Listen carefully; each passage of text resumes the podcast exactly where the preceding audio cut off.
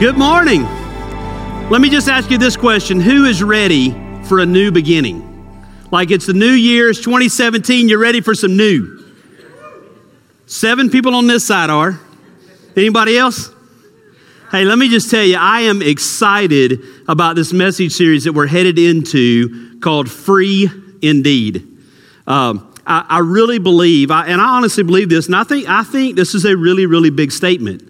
Uh, most of you have been in church most of your life, uh, and I, and so I, I, therefore I want to qualify this. I think this is a really, really big statement. I really believe if you really listen to the heart of this teaching, it will revolutionize your life. I honestly believe that. That's not just a gimmicky preacher statement. Uh, from the youngest of you to the oldest of you in here, uh, I really believe that this is a teaching uh, that you have probably uh, never really heard before. It's never really been presented uh, in this way. And I just really believe if you really, if you will honestly listen. And so I just want to ask you this. Uh, and, and also those of you that are watching online, can we just pause for a second? Can you just give it up for all those folks that are watching online this morning? Come on. Yeah. Uh, God's doing a great work through our online presence, and so uh, so let me just speak to them just really quick. If if you're just watching online and you've been watching online for a few weeks, I want to challenge you uh, to get into a local church. Maybe you don't live here in Warner Robins. It's worth the drive. It's worth the drive. Like, I don't care. It's worth the drive here. But but if you're not within driving distance, you need to get into a Bible-believing, life-giving church. You need to be somewhere where you can be around God's people. Right, church? Come on, like there's nothing better than being here. The worship this morning was amazing. The presence of God is strong, and it's because God's people haven't, we haven't invited in the Holy Spirit. He is in your life, and you brought him in with you. And so if you're not in a local church, get, get in one. But I'll tell you this, if, if, if you will make me this commitment, be here for the next three Sundays. Be here for the next three Sundays. And really, honestly, listen. To, not to me, to what God has to say. I really believe uh, if, if you will uh, come and listen and, and open your heart, I think God will speak to you in a new and a fresh way unlike he ever has before. I really, I really mean that. We're also entering into our twenty-one days of prayer and fasting.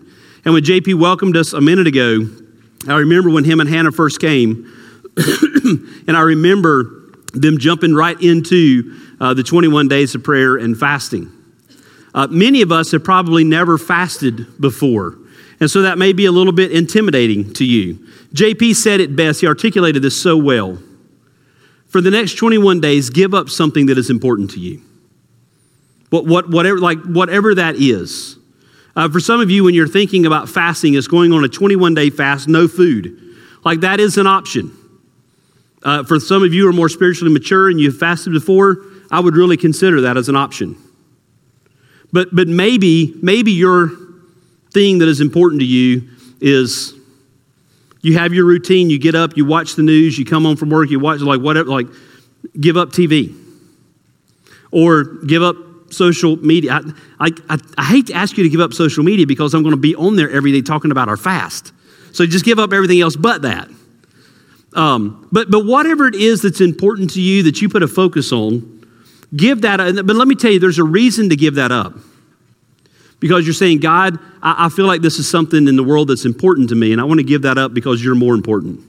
And I want to focus on you. And so we have created some tools for you. One is this basic steps to fasting and praying. And in here, it's going to tell you about how to set objectives. We gave this out last week. I've been talking about it on social media all week. You can go uh, go back and watch some of those videos. Uh, but set an objective. Um, know how to prepare yourself physically, spiritually. Uh, all that's in here. But when you're in the fast, uh, Satan's going again uh, to attack you. And so you need to know how to get through your fast. It's in here. And then how do you end a fast? Uh, so if you do go twenty-one days without any food, Uh, just some liquid nutrients, uh, then uh, you're going to need to know how to end that fast physically properly. So, and, but all that all that is in here, and so you'll definitely want to be a part of this. And so, uh, so grab this guide. But probably more importantly than that is we've also created this twenty-one day daily devotional.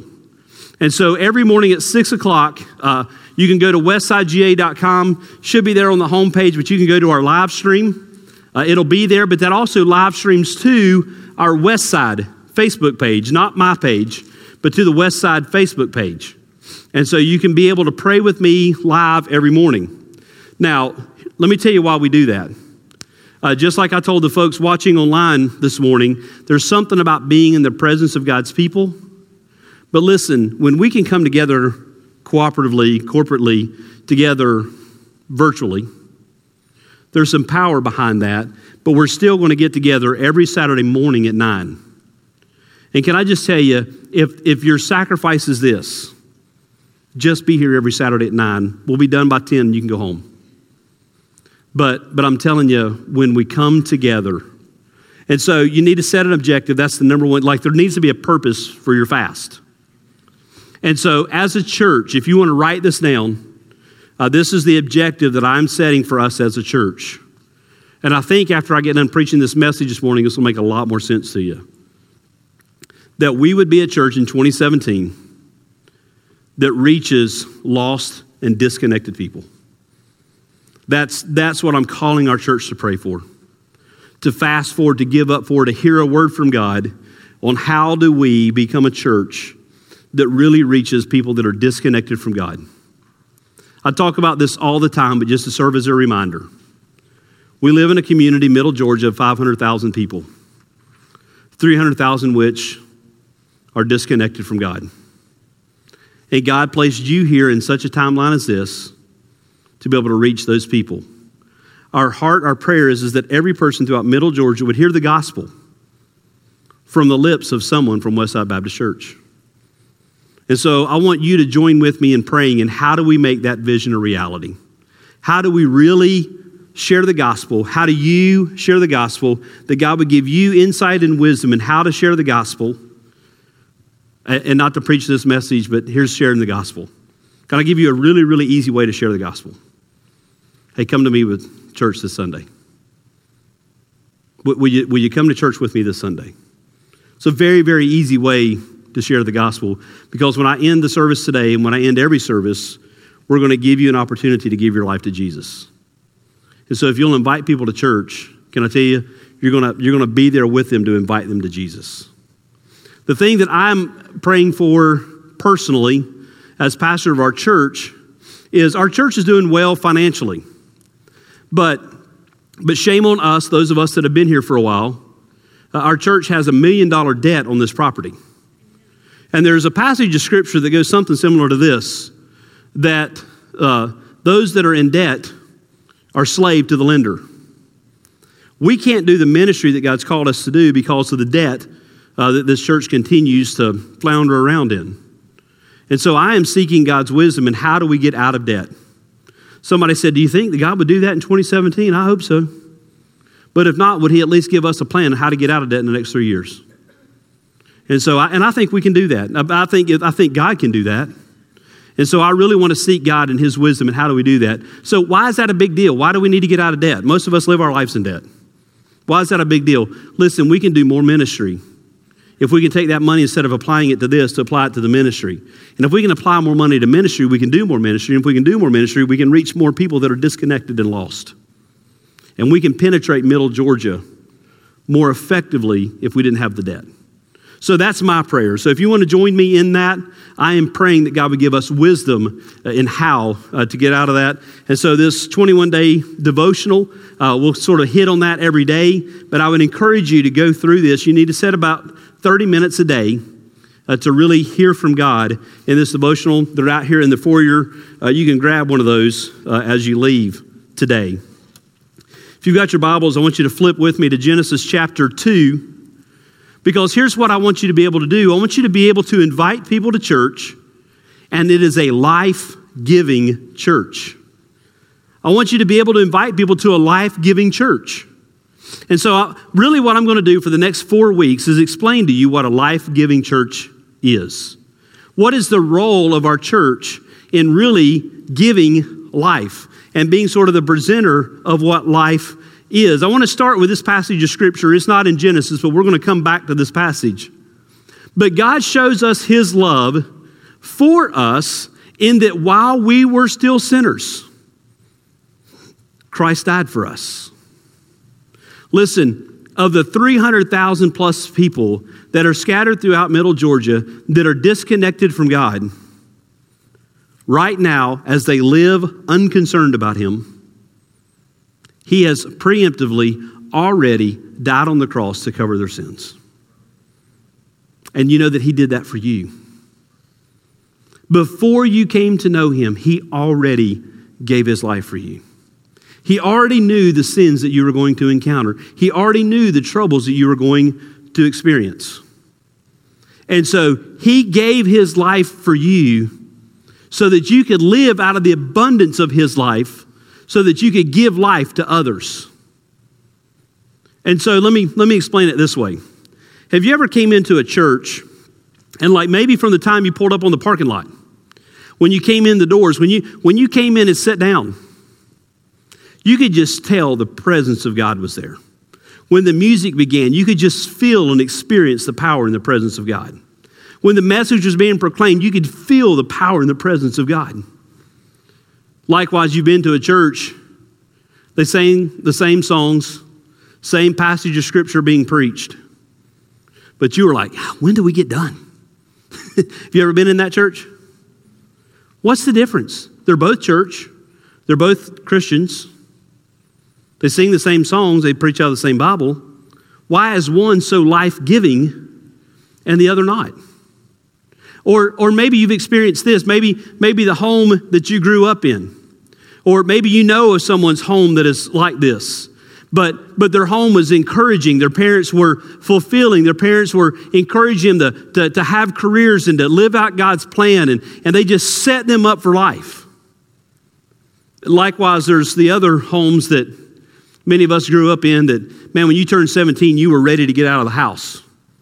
Because there was so much bickering and fighting and, and there was no encouragement. There was no life. Both homes... Both homes with parents, a roof over their head, food in their belly. But the background of both of those is so different. Have you ever experienced that, those, those dynamic differences? What causes that? What causes those dynamic differences? What causes one church to be so, so full of life and the other just going through the motions? What causes a home to be encouraging and the other to just be, let me get out of here? I, I really believe that those differences come down to these simple words: life-giving versus not life-giving. There are some that are life-giving, and there are some that are not. And I think that if you will really pay attention to what God is speaking today, that you will begin to understand that this all comes from which tree do we live out of. And so today is really a story of two trees. Today is really a story about some decisions that we make as we go throughout life. And how do we live life? And so if you've got your Bibles there, if you uh, look with me at uh, Genesis chapter two, we're going to verse, uh, start in verse eight. And, and it says here, and the Lord God planted a garden. All right, now now put, put your sort of your visioneer hats on with me and just sort of envision this garden. Just lush beauty. Think about all the fruits and vegetables and nuts and just all that the tree, like not only was it aesthetically pleasing, but it was right to live in. There was the perfect temperature, the perfect weather. Just the The, the image of perfection. And so God created a garden and He planted it in the east, and there He put the man in whom He formed. So this greatest place that you could ever imagine. I was talking to some young guys before the service, and we were talking about traveling, and, and they said, what, what is the most beautiful place you've ever been to? Oh gosh, I don't, I don't know. I've been to so many. Like I wanted Egypt to be beautiful. That, that place is a dump. Like that's Don't go there. I went to Scotland. Gosh, that's beautiful. Have you ever been to West Virginia? That's a dump. Um, but there's like, You know, it's called West Virginia almost heaven. Like it ain't, it ain't quite there. Like, but there's there's beautiful places, but nothing nothing comes to comparison of the Garden of Eden.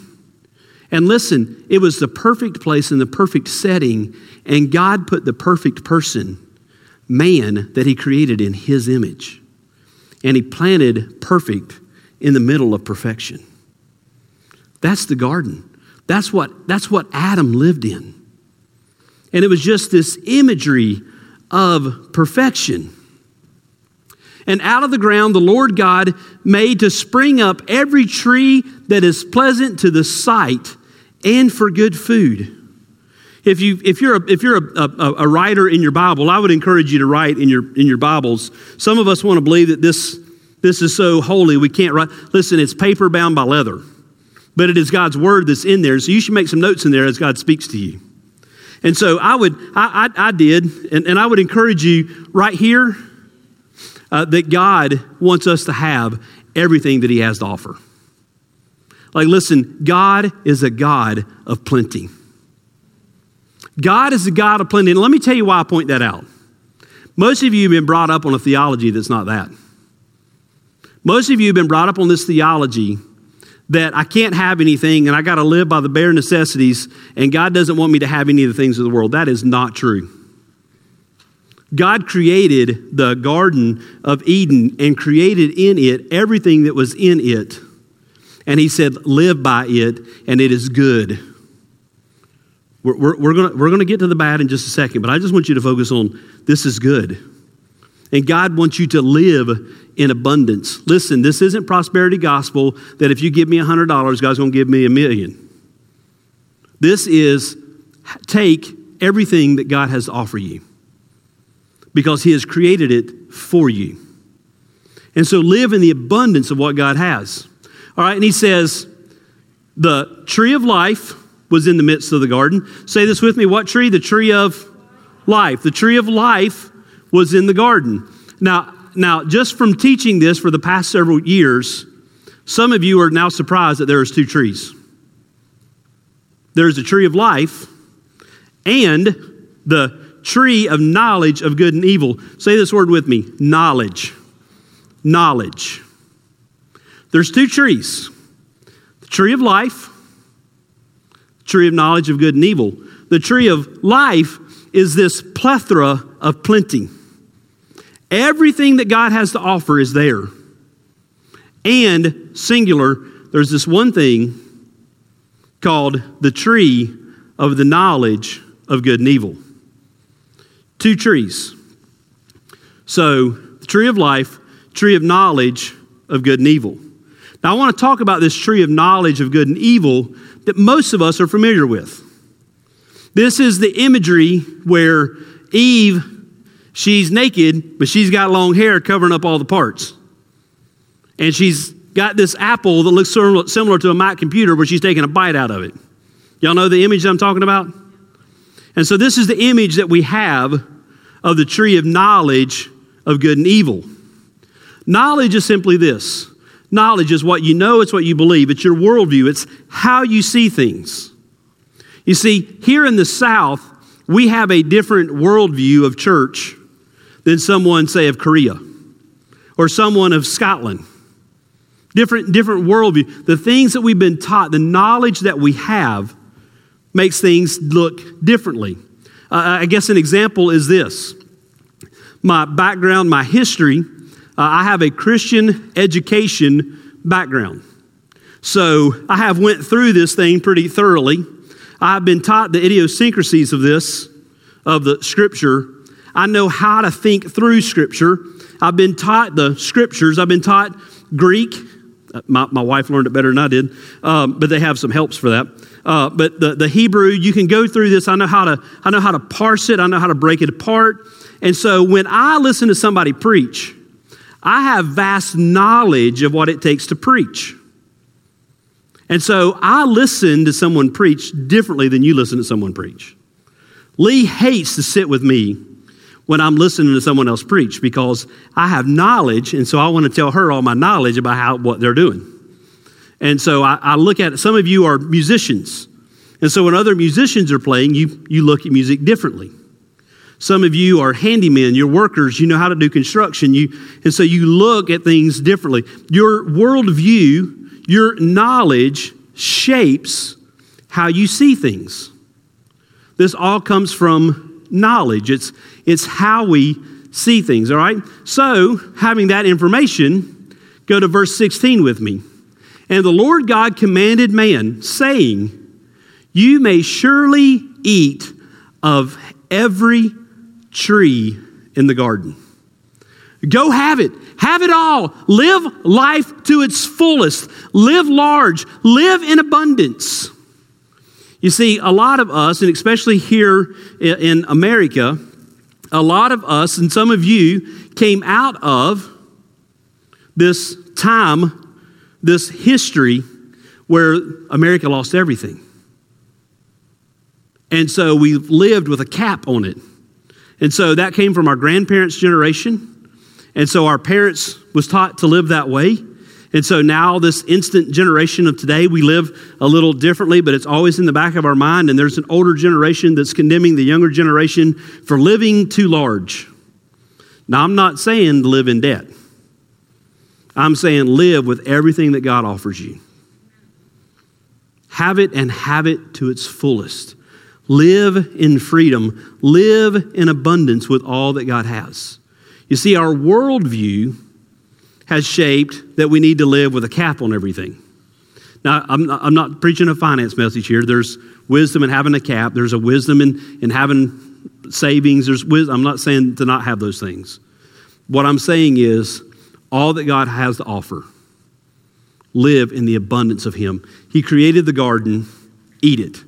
Eat, the word eat, literally means to consume, to ingest, to bring in. It is good. It is good. Have all that God has for you. But, if I can say this without offending anybody, that's a big but. If you take that personally, you're reading it wrong. That's a big but. It's a big but.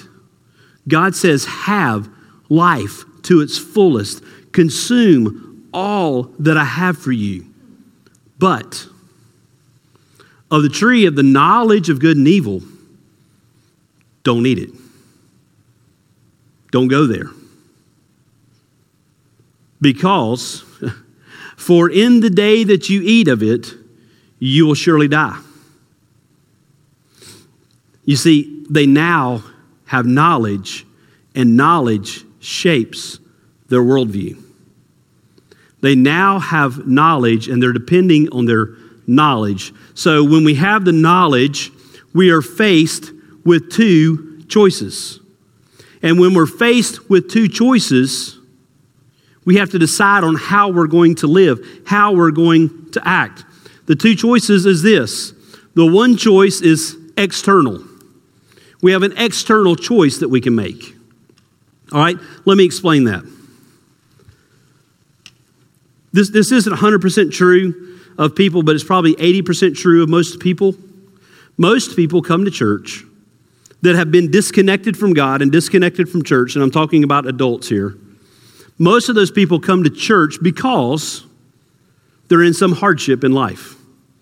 There's some struggle. There's something happening in their life. So they come to church. So they come to church. They're looking for answers. They're looking for God to do something. And so the pastor says, you need to pray more. Hey, you know what? You need to fast. You know, like you don't need to eat for the next twenty-one days and God's going to bless you. And so thirty days later, you're like, I'm coming to church every week. I'm praying every day. I've even fasted. I'm starving to death and I hadn't seen God do anything. It's because it's a works mentality. If I pray harder, read my Bible more, come to church, fast, God's going to automatically bless me. That's the tree of knowledge. I know that the Bible says that if I do these things, God will bless me. You see the knowledge base? The other choice is internal. God is drawing me to be amongst His people. And I love Him so much, I need to talk to Him every day. I can't, I can't make decisions without him.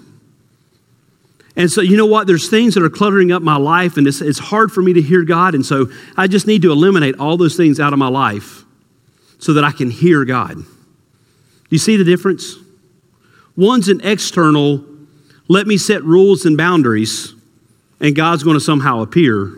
The other is, let me listen to God, and all these other things begin to make sense. I would be willing to bet that most of us today live out of the tree of knowledge of good and evil. Someone has told you, or you have read the Bible, you have done these things, and you're like, you know what? If I'll just stop cussing, and if I'll stop drinking, and if I'll stop hanging out with the people who do those things, and I start coming to church, and I hang out with a better class of people, my life's going to get better. That may be true for a season. And I would even be willing to bet this, that there are many of you in here today that may or may not be following God, but you're following his rules.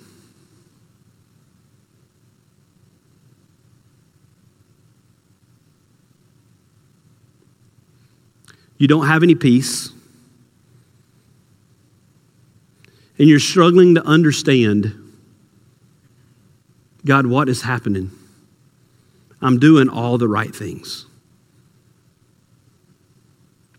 Can I just tell you, this, this is a slippery slope. I, I grew up in a church that, that many of you are familiar with this style, that uh, in order to come in, I had to have on a suit with, like, these, this wouldn't work. These are dungarees from that age. Like, you couldn't wear these in church. You had to have on dress pants. If you didn't, you were definitely going to hell. Like, that wasn't a joke. Like, that was serious. If you're going to have respect to come into the temple. And so these, these rules, like, you couldn't listen to a certain style of music. And you can't, you can't, it's, it is a life full of don'ts. Can, can we go back in Scripture? And God said, I planted everything in the garden and have it and have it with abundance. God is a life full of do's. Did you get me? God is not a life full of don'ts. God is a life full of do. God is saying, I've got life and I have it in abundance for you. Live life and live it to its fullest. But there is a tree that you must not consume. And when you do, it's going to change everything. Now listen, if you pass the age of about three or four or five, you probably done ate from the tree. You, you done ate from the tree. Some of you ate from the tree a long time ago. Long, long, much longer than a long time ago. But you've ate it. You've consumed it. You've ingested it. Now, now the question becomes why? But why did why why can I just make the choice to not do that? Well, you, you could have. But let me let's let's continue in Scripture. Now the serpent was more crafty than any other beast of the field that the Lord God had made. So, you remember the story? This talking snake comes up to Eve. Let me just give you a heads up. If you ever find yourself in the woods and there's a snake talking, don't listen. Something ain't right. But this this this was a new world for Adam and Eve. And and they didn't know that t- the snakes weren't supposed to talk. And and this was like, it was like, what? Man, I, Adam, check this out. There's a talking snake, man. Like, we hadn't seen this one yet. And it was it was sort of this neat, encouraging kind of a, and, and listen, listen to what the talking snake said. He said to the woman, did God actually say you shall not eat of any tree in the garden? You know, see, see how he craftily spun that? And can I tell you that many of you have listened to that same voice? I can't have any of these trees.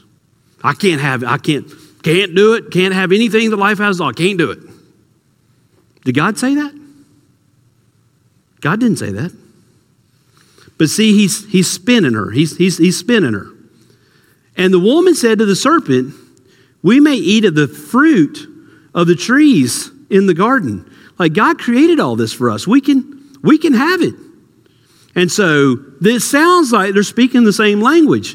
Any of you husbands ever have that conversation with your wife? Like, you think you're having the same conversation. It's like, what? I didn't, what? That went wrong. That's never happened to me, but I've heard, I've heard of that happening. But God said, you shall not eat of the fruit of the tree that is in the midst of the garden, neither shall you touch it, lest you will die. Sin will take you further than you ever anticipated it taking you. Don't touch it, don't smell it, don't get around it, don't be a part of it. And so what do we do? We set up rules to not touch it, to not smell it, to not get around it. And suddenly we begin to live by the rules. There's a heart of the message here. God says, eat of the tree of life, not, and there's an abundance of that, not from this one crafty little tree. But the serpent said to the woman, you will surely die. For God knows that when you eat, your eyes will be opened. Worldview changes. And you will be like God, knowing. What is knowledge? Shapes our worldview, shapes how we see things. Knowledge of good and evil. So when the woman saw that the tree was good for her, you see how that spun right around? God said, don't eat of that tree. And the serpent said, but if you do, you'll have knowledge. Now, I want you to be careful as you listen to me, okay? Many of you have been taught your whole life that if you will come to church, if you will pray, if you won't cuss, if you won't drink, if you'll do all the right things, and don't do any of these other things, you're going to die and go to heaven. As long as you pray a prayer and say, God, forgive me of that. The serpent has spoken.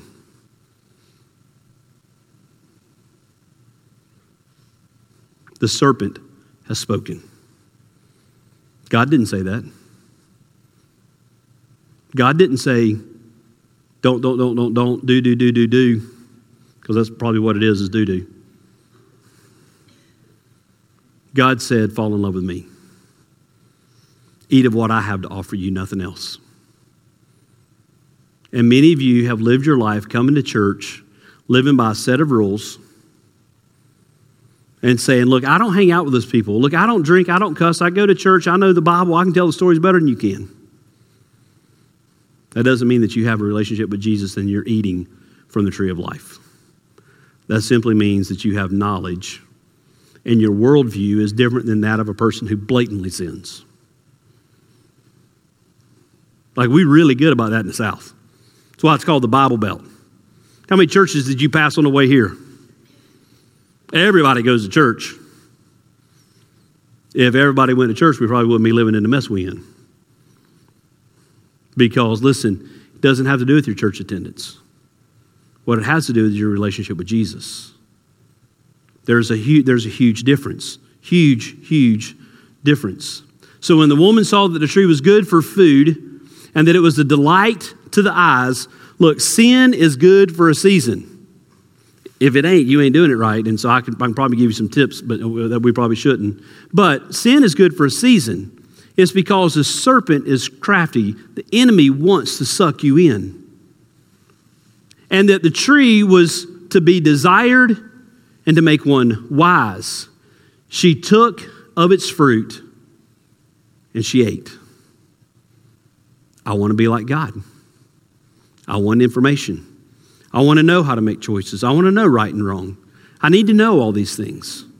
I need to know. I need to know. I like, I need to know. Many of you have had an insatiable desire for the Bible for many years. It surpasses your desire for God. You've had an insatiable desire for information. That's why Christian education took off in the seventies and eighties. We had an insatiable desire to have information, and it surpassed our insatiable desire for God. It was the serpent spinning his web, if you will. Live based off of knowledge. Don't, don't, don't, don't, don't. Do this, do this, do this, do this. Do you understand what's happening here? is you're not living by the Holy Spirit speaking to you. You're living by something else. You're living out of the tree of knowledge of good and evil. It's intriguing, isn't it? The tree was able to be desired and make one wise, and she took of its fruit and she ate.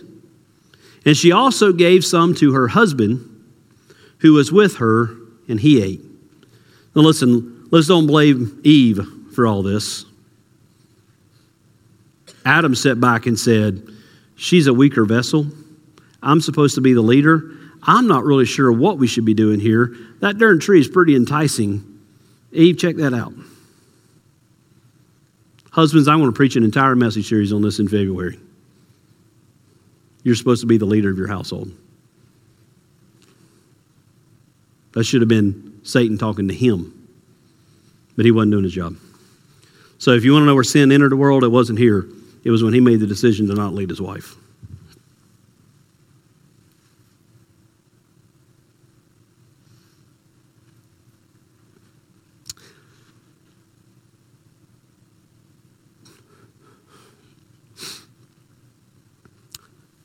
Both of their eyes were opened.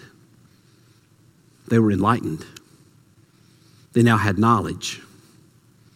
They knew they were naked. Listen, you came into this world naked. You came into this world naked because that was the purest way to come in. You were without shame. Listen, when my kids were little, they would all the time run through the house naked. If I was to run through the house naked, there's something wrong with that, right? There, there's something, if you do that, that ain't right. Don't do that. The reason we cover ourselves is because of sin. There's an impurity that goes with that. We came in pure, but we ate of the fruit, and now we have to be covered. And they sewed fig leaves together and made themselves loincloths. They covered up the areas. They covered these things up. You see, when they opened their eyes, they knew. They now had a worldview. They now had knowledge to make decisions. They knew that, hey, if I drink this, if I go here, if I do this, I now know that these things are bad. But if I do this, I now know things are good. It's a tree of knowledge. And my personal belief, I guess, is that the church is full of people who live out of the tree of knowledge of good and evil.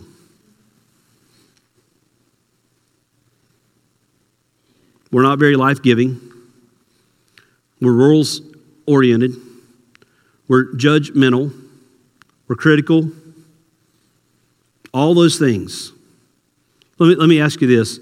Have you ever seen somebody that was judgmental, critical, and not life-giving? Let me see your hands if you've been around that person. That means you're living out of the tree of life. You can't criticize people if you're living out of the tree. I mean, you're living out of the tree of knowledge of good and evil. You can't criticize people if you're living out of the tree of life because you're living for him. Like, I, I'm sorry. Most of us live out of the tree of knowledge of good and evil. I want to be very cautious in how I say this, but but but I would be amiss if I didn't. Just because you prayed a prayer one time because you had an emotional response to sin, and now you have knowledge based on what to do right and wrong, doesn't mean that you're saved. I'm going to explain to you how you know with assurance of your salvation. You ready? My wife and I have been married for twenty plus years. There's not a day that goes by that I don't hunger to hear her voice. If we're apart from each other, I want to call her on the phone, but better than that, I want to try and FaceTime her because I want to see her. I want the essence of her. I want to hear her. And it's not because I'm afraid that she's going to go have an affair if she doesn't see me every day. It's because my desire for her is so strong.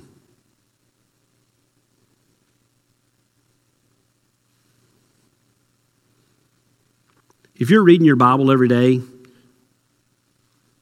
or you only read your Bible when you're in trouble,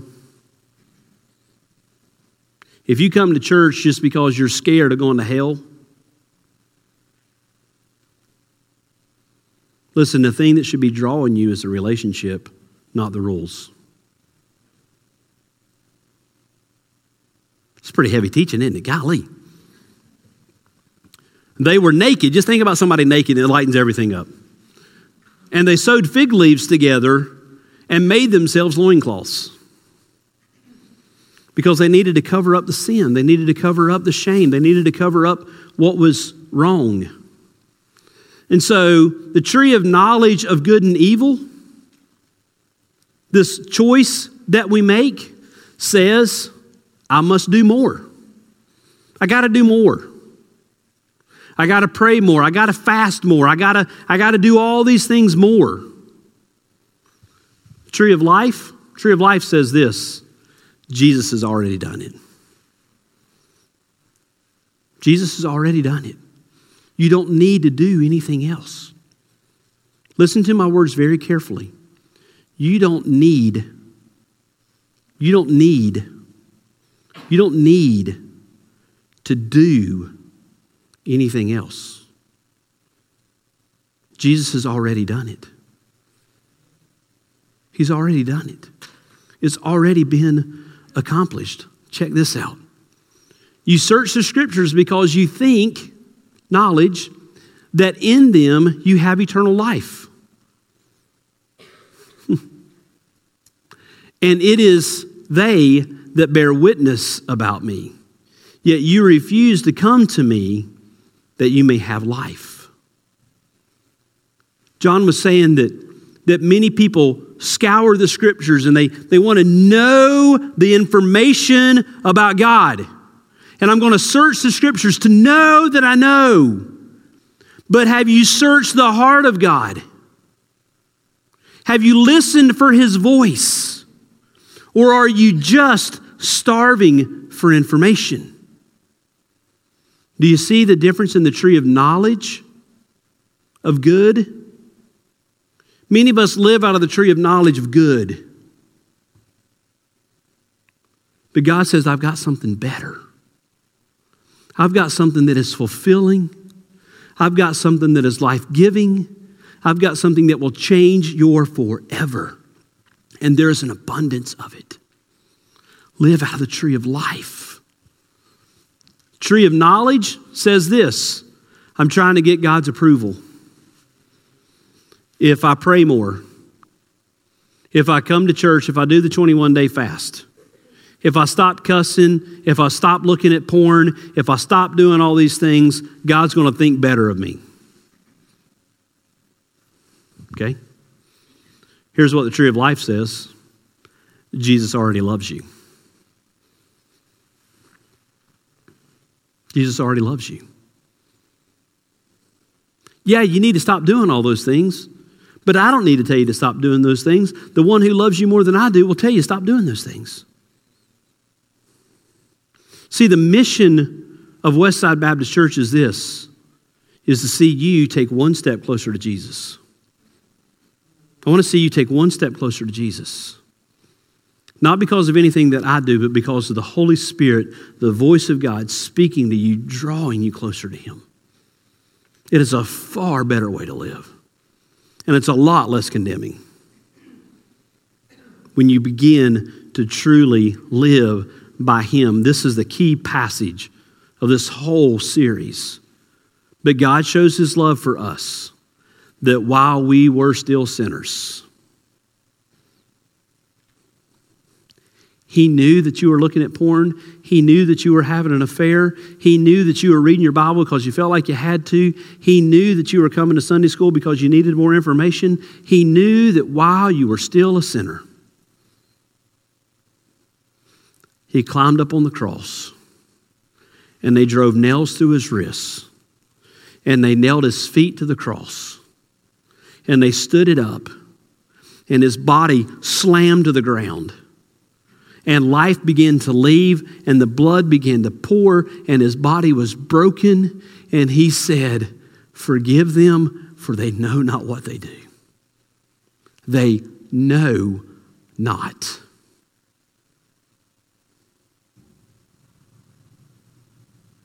Christ died for you while you are living in your sin. Many of you need to hear this voice today. Christ died for you right now, where you are, how you're living right now. He's already died for you. He's already done it.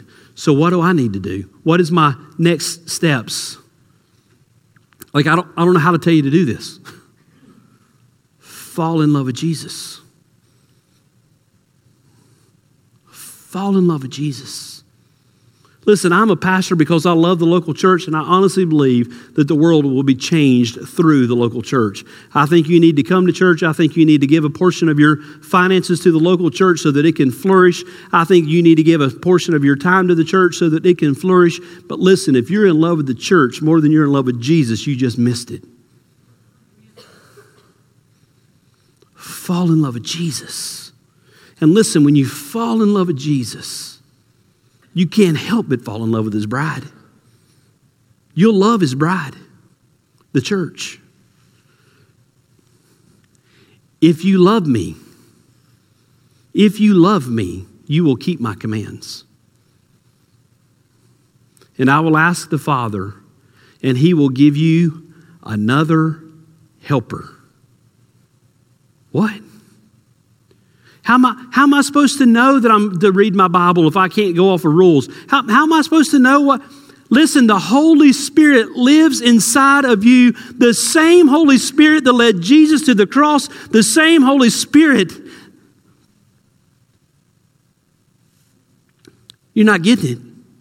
He lives in you. He is in you. He fills you. He changes your life. And listen, most of you are going to live and you're going to miss it.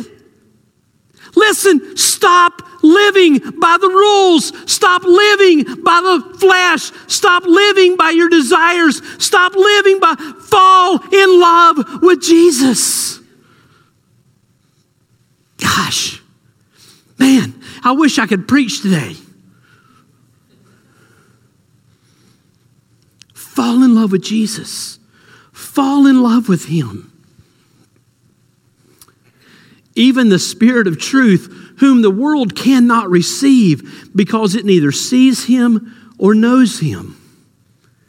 The reason that we struggle falling in love with Jesus is because I can't touch him, I can't feel him, I can't see him, and there's a mystery to this, and, and I don't know what to do, but I know that if I follow the rules, if I if I dress right, if I act right, if I do all these things, I'm going to look better to the world. And listen, the world is going to condemn you to hell. But Jesus says, I saw you in your pureness. And listen, I know that you have sinned against me, so therefore I climbed up on a cross and I died. I gave my life, my blood was poured out and my body was broken so that you may have life to its fullest. And the Spirit that lived in me now lives in you, and you can live life free, free. So what is the next step after that? You serve God through relationships. You serve God through a relationship. Listen, discipleship is not Sunday morning, Sunday school education. That ain't what it is. Sunday school is sitting down and saying, you know what? I don't know what to do. Well, let's just talk to God about it. You know, God speaks this to me. What's he speaking to you? And as you serve God through the relationships, and your relationship with God gets better. I'm telling you, Lee and I have been married for twenty plus years, and I am more in love with that girl today than I was the day I married her. And it's because I've lived a relationship with her. I know how she thinks and what she's going to do, and she knows the same for me. Listen, our relationship with Jesus is even better than that. Live a life of relationship. Don't think that I have come to abolish the law or the prophets. Like I didn't, I didn't come to do away with what I tell you is right and wrong and how to live. I have come to fulfill it. And the Holy Spirit now lives in you. Let me put it to you this way. The tree of life is the decisions that you make. I mean, the tree of knowledge is the decisions that you make. The tree of life is the decisions that the Holy Spirit that consumes you makes, and it pours through you. I've had people recently tell me, well, you know, preacher, I prayed about it and God said this. And I've just been bold enough to tell them, God ain't said that to you. One, because it's not here. And two, because God loves his church too much to tell you that. You're being selfish. You're living in sin, and you need to stop that. And can I just tell you that some of you need to look some people in the face and say, stop condoning sin. God doesn't work that way. And listen, you need to stop making decisions. And you need to let the Holy Spirit of God speak to you. And let him pour through you. And listen, this is a general statement of mine, but I don't ever want you to doubt your salvation. I don't want you to doubt your salvation. I want you to think this morning, am I saved? Am I living out of a relationship with Jesus? Or am I living out of rules? Because there's not a person in this room that I want to see depart and go to hell. And so I just got to be bold enough to tell you that God's got a better life. And he wants you to live out of the Holy Spirit. And can I just tell you that when we have a room full of people this size living out of the Holy Spirit, it is so contagious that all of Middle Georgia will come to know Jesus. The reason I know that is because it happened in Acts chapter two. There was a group of about one hundred twenty people that were filled with the power and the presence of Jesus, and the entire region was changed. And that can happen today. But listen, it's because of what God wants to do through you. Dear Heavenly Father God, as we close this time together this morning, God, my heart is so burdened that we not live out of knowledge. God, my heart is burdened that many of us live out of knowledge. We know what's right. We know what's wrong. And so therefore, that's what guides us. But God, I just compel upon you this morning through the power of your Holy Spirit, that God, that you would just pour down your power on this place today. That God, that as we sang earlier, Holy Spirit, fill this place. God, may we see revival come to our land. God, may you do an incredible work in us and through us. Holy Spirit, would you just move in the hearts of these people today? God, may we understand if we've been living out of a tree of knowledge. God, may we have the boldness to confess it today. God, if we've been living out of a tree of life, God, may we live it and live it in abundance and live to the fullness. And God, may we live free, indeed free. God, may we live free for you, free of all the rules, free of all the regulations, free of all the stuff. But God, bound by a relationship with you. Holy Spirit, we just welcome you into this place today. With our heads bowed and our eyes closed, as you prepare yourselves to, to enter into a time of worship as we close the service, I just want to I just want to make sure that every head is bowed, every eye is closed. And I just want you, wherever you are, if you're listening in online,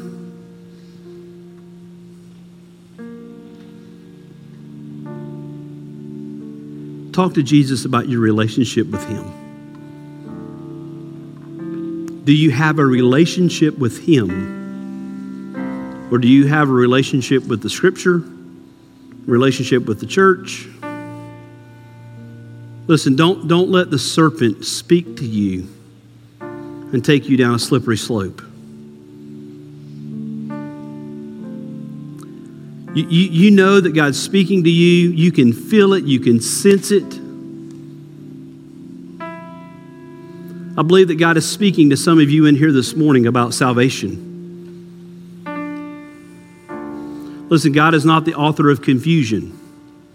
The enemy is. But listen, if God is speaking to you about salvation, a prayer won't save you. Falling in love with Jesus and giving your life to him will. But we generally start that relationship by talking to him. And we call that prayer. And just right there, wherever you are, begin to call out to him, dear Jesus. God, I confess to you that I am a sinner. God, I, I confess to you that, that I don't know you. God, I confess to you that I've been living by the rules and not out of a relationship. And God, I want to change that today, and I want to give my life. I want, I want to die, Jesus, to myself. And I want to give my life to you. If that's you, if God is speaking to you, I promise you nobody's looking around. This is just me and you. If God is speaking to you and you're saying, Pastor, man, I, whew, today, I, I need to enter into a relationship with Jesus. Today, I need to give my life to him. I'm going to ask you to do a couple of things. And the first thing is I'm going to ask you to raise your hand. The second thing is I'm going to ask you to just check it on your communication card. Put your name on there. You can drop it in the basket when you leave. But I want to be like, I don't want you to make a decision and me not be able to talk to you and pray with you. But if God is speaking to you today about salvation, I want you to just slip your hand up. Look at me, make eye contact with me. Let me know that that's you. Anybody else? Thank you, darling. Thank you. Anybody else?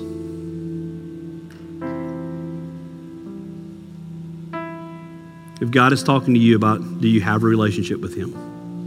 As Justin begins to lead us in this song, here I am again, down on my knees. Listen, I want you to spend these next few minutes praying. I want you to spend these next few minutes seeking him. And if he is speaking to you about salvation, I'm going to be up front. Some folks on our prayer team is going to be up front. Listen, don't, don't let condemnation of what others may think about you hold you back from having all that God has for you. So if those of you that are going to pray with me will be part of my prayer team, if you guys will come on up as Justin begins to lead us, I want you to just stand with me, church. And if God is speaking to you, you want to pray, you want to come talk to one of us, you come. If you just want to come pray at the altar, you come.